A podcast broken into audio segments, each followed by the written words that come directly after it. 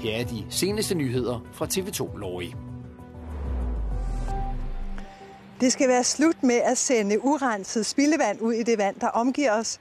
Det mener et klart flertal af os, der bor i hovedstadsområdet, og vi er også villige til at betale for det. Det viser en ny meningsmåling. Vi er i gang med de sene regionale nyheder her fra Svanemøllehavnen, som jo er et af de steder, hvor urenset spildevand kan ryge lige ud i Øresund. I løbet af sommeren der har vi på TV2 Løje fortalt masser af historier om de flere milliarder liter af spildevand, der ryger ud i naturen, og altså også der, hvor vi bader. Men heldigvis er interessen for at gøre noget ved det stor. Det viser en ny meningsmåling, vi lige har fået lavet. Der er rent vand i hanen til eftermiddagskaffen hos Mogens Stibolt. Men hvad der efterfølgende sker med en del af vores beskidte spildevand, er kommet bag på familiefaren fra Dragør. Jeg tror, at øh, mange bliver overrasket over, egentlig, hvor, hvor meget skidt møg, der kommer ud. En reaktion, der er gået igen fra mange af jer seere over vores dækning af sagen. Og det er selvfølgelig bare drøn ulækkert. Øh, plus selvfølgelig også bare, at det kan give anledning til ildsvind og andre skadelige ting ud i miljøet.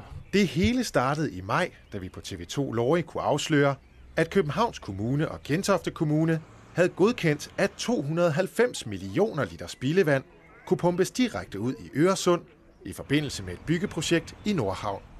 Noget, der straks skabte store protester. Det er enorme mængder af beskidt vand, der kommer til at forurene vores strande.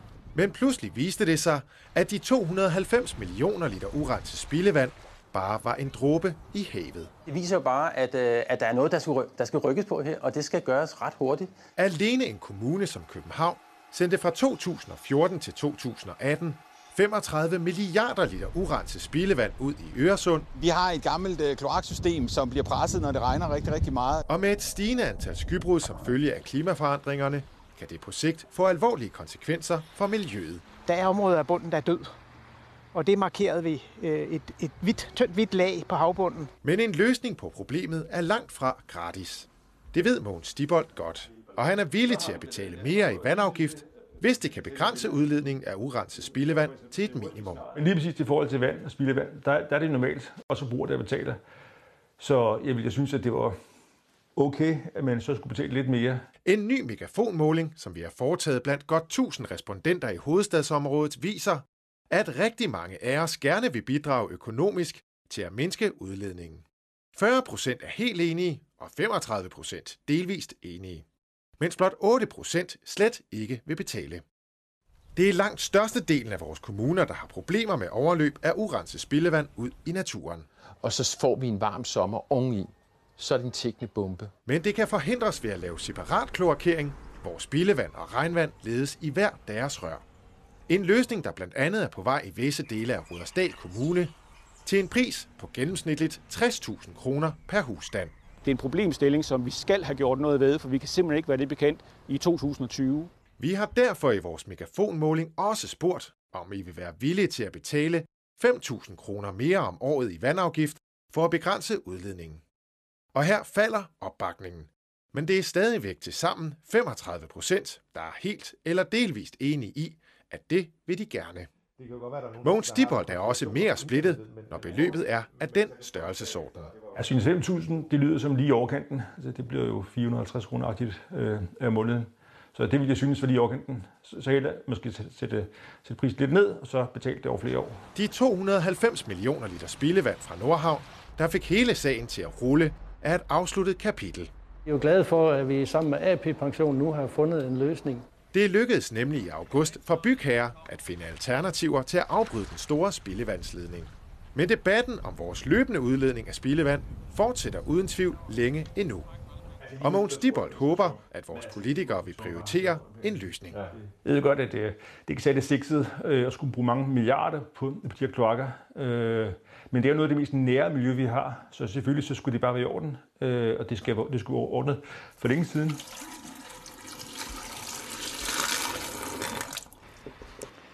I morgen så sætter vi også fokus på spildevand, der dedikerer vi faktisk hele vores 1930-udsendelse til emnet, og vi sender fra et af landets mest avancerede rensningsanlæg, som ligger i Hillerød. Det er altså i morgen. Her og nu skal vi videre til Tivoli, Tivoli, som forbereder jul i coronaens skygge.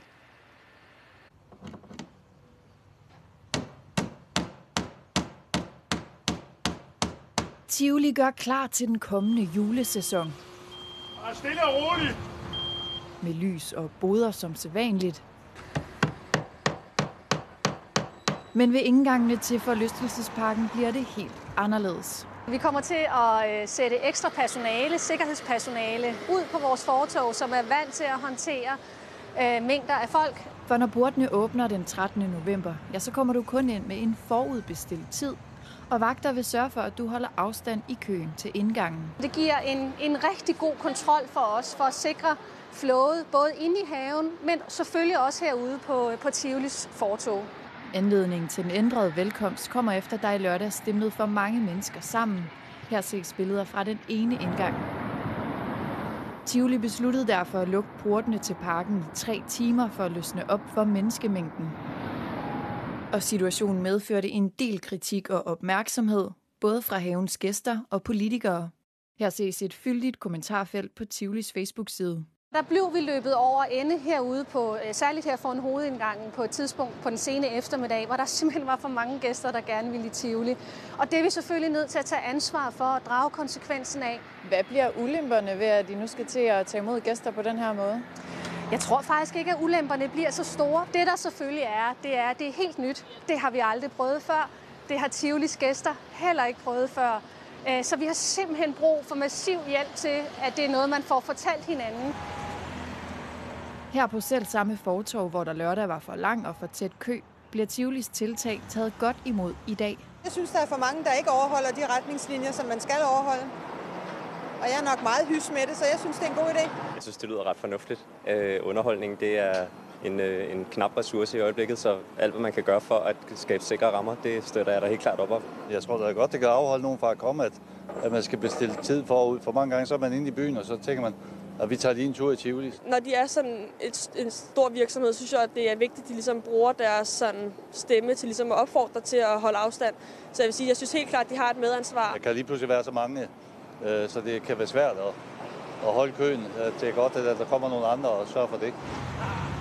Er det ikke bare nødvendigt, at de her tiltag de skal være her, for at I overhovedet må holde åben? Det er super nødvendigt. De her tiltag kommer på toppen af rigtig mange tiltag, vi har inde i haven, også omkring afstand og øh, spritstationer øh, og mundbind i forlystelserne og, og så videre. Øh, vi tager det her ansvar øh, utrolig alvorligt. Tivoli forventer, at det bliver muligt at reservere billetter i næste uge. Cirka på den her tror jeg, der er, er det 300, 200 lys eller sådan noget. Her på den kendte juleudsmykningsvej, Angolavej på Amager, er Nick Clemmensen allerede i gang med at forberede julens komme med lyskæder og andre spændende julesager. Jeg har lavet noget hjemmelavet i år, så det er hemmeligheder, og det er ikke noget, vi offentliggør, før uh, vi tænder det. Uh, jeg har flere helt nye konstruktioner. Ja, julen er vigtig på Angolavej, men juletraditionerne bliver anderledes i år. Coronaen betyder, at det store tilløbsstykke, nemlig den dag i november, hvor alle lys bliver tændt på én gang, er aflyst for ikke at samle for mange mennesker. Normalt kommer der mellem 300-500 mennesker kun at kigge, når vi tænder vores lys. Ikke? Så i år så er der ingen lystænding. Vi tænder, når vi har lyst, når en enkelt huslejer er klar, og øh, vi er færdige og siger, nu tænder vi. Angolavej i Tornby er kendt som den vildeste villavej, når det kommer til jul med lys i. Adskillige huse på vejen går all in i alle farver og former. En tradition, der begyndte med en enkelt lyskæde for cirka 15 år siden. Og Nick fra nummer 13 lover det også i år, trods corona, bliver jul på Angolavej. Ja, selvfølgelig gør det det. Vi pynter jo også op, for at vi selv kan blive i julestemning, ikke? Så vi gør det ikke kun for andre. Vi gør det også, for at vi selv kan kigge på det hver evig eneste dag. Ikke? Der kommer jul på Angolavej i år også. Jeg ved bare ikke, hvornår det kommer. Det er, når vi er færdige, så er vi der tæt. Og vi er så småt færdige med aftenens udsendelse. På vores hjemmeside kan du læse mere om julepynten på Angolavej. Der er også masser af andre gode historier at hente, skulle jeg hilse at sige. Det er som altid på tv2lorry.dk. Her kommer en vejrudsigt. Tak for i aften.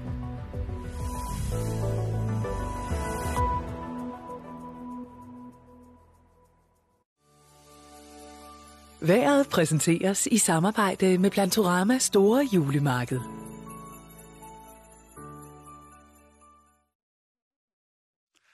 Efterår, så flot kan det se ud, men altså natten til i dag, ja, der var der altså lidt mere gang i, øh, i vandet. Der var nogle steder vindstød af stormende kuling, så har vinden øh, lagt sig lidt.